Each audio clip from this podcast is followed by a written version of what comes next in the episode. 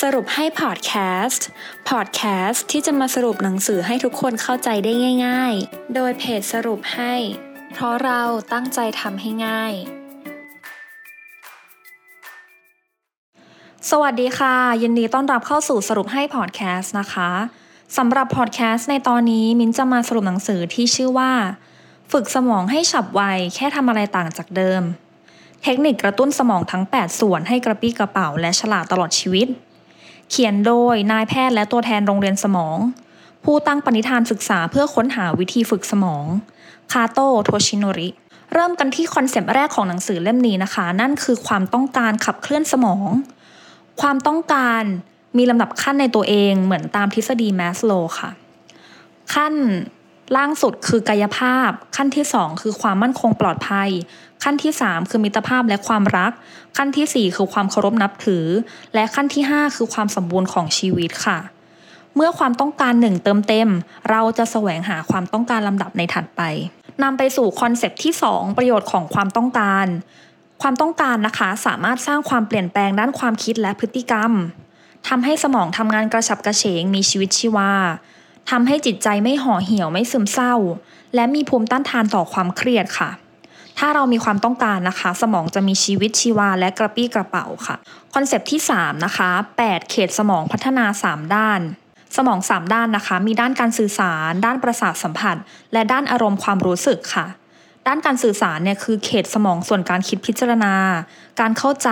การตีความ และการถ่ายทอดการสื่อสารค่ะ ส่วนด้านประสาทสัมผัส คือเขตสมองส่วนการมองเห็น การฟังเพื่อส่งข้อมูล และด้านอารมณ์ความรู้สึก คือเขตสมองส่วนการคิด พิจารณา อารมณ์ความรู้สึก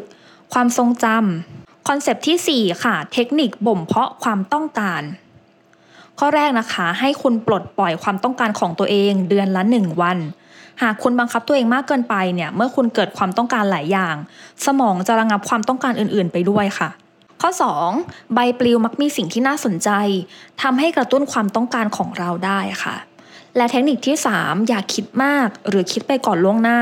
จะทำให้คนเสียโอกาสสำหรับการกระตุ้นสมองค่ะ ซึ่งการบ่มเพาะความต้องการนะคะ ในหนังสือยังแยกเป็น 3 ด้านของการบ่มเพาะค่ะ ด้านแรกคือการบ่มเพาะความต้องการการสื่อสาร ให้ลองคุยกับคนแปลกหน้ามากกว่า 5 คน ให้คุณจัดวันเงียบให้ตัวเอง วันเงียบก็คือวันที่คุณอยู่กับตัวเองเงียบๆไม่ต้องทำอะไรเลย และอีกอย่างนะคะ คือให้วาดดวงตาของคู่สนทนาระหว่างคุยด้วย ที่ทำแบบนี้เนี่ยเพื่อให้สมองสร้างความต้องการใหม่ๆ โดยเปลี่ยนแนวทางการสื่อสารและคู่สนทนาค่ะ ต่อไปเป็นด้านประสาทสัมผัสนะคะ ประสาทสัมผัส ก็คือประสาทสัมผัสทั้ง 5 ได้แก่ ตาหูจมูก ลิ้นผิวหนัง โดยการให้คุณไปทำงานหรือว่าไปเรียนโดยใช้เส้นทางที่ต่างไป หรือจะเป็นการเดินเท้าเปล่าบนหาดทรายเพื่อให้เท้าเปล่า ได้สัมผัสกับธรรมชาติ หรือเป็นการเคี้ยวข้าวสวยให้ช้าเพื่อริมรสอย่างเต็มที่ค่ะ คนเรามักจะมุ่งเน้นกับรูปเสียง แต่ยังมีประสาทสัมผัสกลิ่นรสและสัมผัสอีกค่ะ และการบ่มเพาะสุดท้ายคือการบ่มเพาะอารมณ์ความรู้สึก โดยการส่งของขวัญให้ใครสักคน หรือการตะโกนสุดเสียง หรือวาดภาพความทรงจำสมัยเด็กค่ะ แรงกระตุ้นในชีวิตเนี่ยจะลดน้อยลง เพราะการพบเจอและทำซ้ำเรื่องเดิม เราจึงต้องมีการกระตุ้นอารมณ์พวกนี้นะคะคอนเซปที่ 5 ของหนังสือเล่มนี้คือเทคนิคควบคุมความต้องการค่ะ ตัวอย่างเหตุการณ์นะคะ เหตุการณ์คือคุณหยุดกินมันฝรั่งทอดไม่ได้ ทั้งที่รู้ว่าไม่ควรกินมากเกินไป ความต้องการคือคุณตั้งใจว่าจะหยุดกิน แต่มือเนี่ยยังหยิบมันฝรั่งไปเรื่อยๆ ในเขตสมองนะคะ สลับเขตสมองจากพื้นที่ที่อยากหยุด ไปเขตสมองการเคลื่อนไหว วิธีจัดการก็คือลองใช้ปากไปเป่าลูกโป่งกินหมักฝรั่ง หรือว่าลองใช้มือไปเขียนหนังสือตัดเล็บ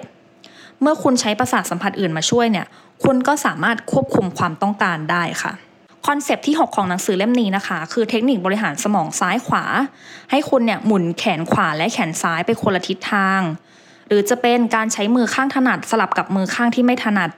หรือจะเป็นการถีบบันไดจักรยานช้าๆและการเดินถอยหลังหรือเดินเคี้ยวหมากฝรั่งค่ะ ขอจบด้วยคำคมจากผู้แต่งนะคะ แค่เพียงให้ประสบการณ์ใหม่ๆ เป็นของขวัญ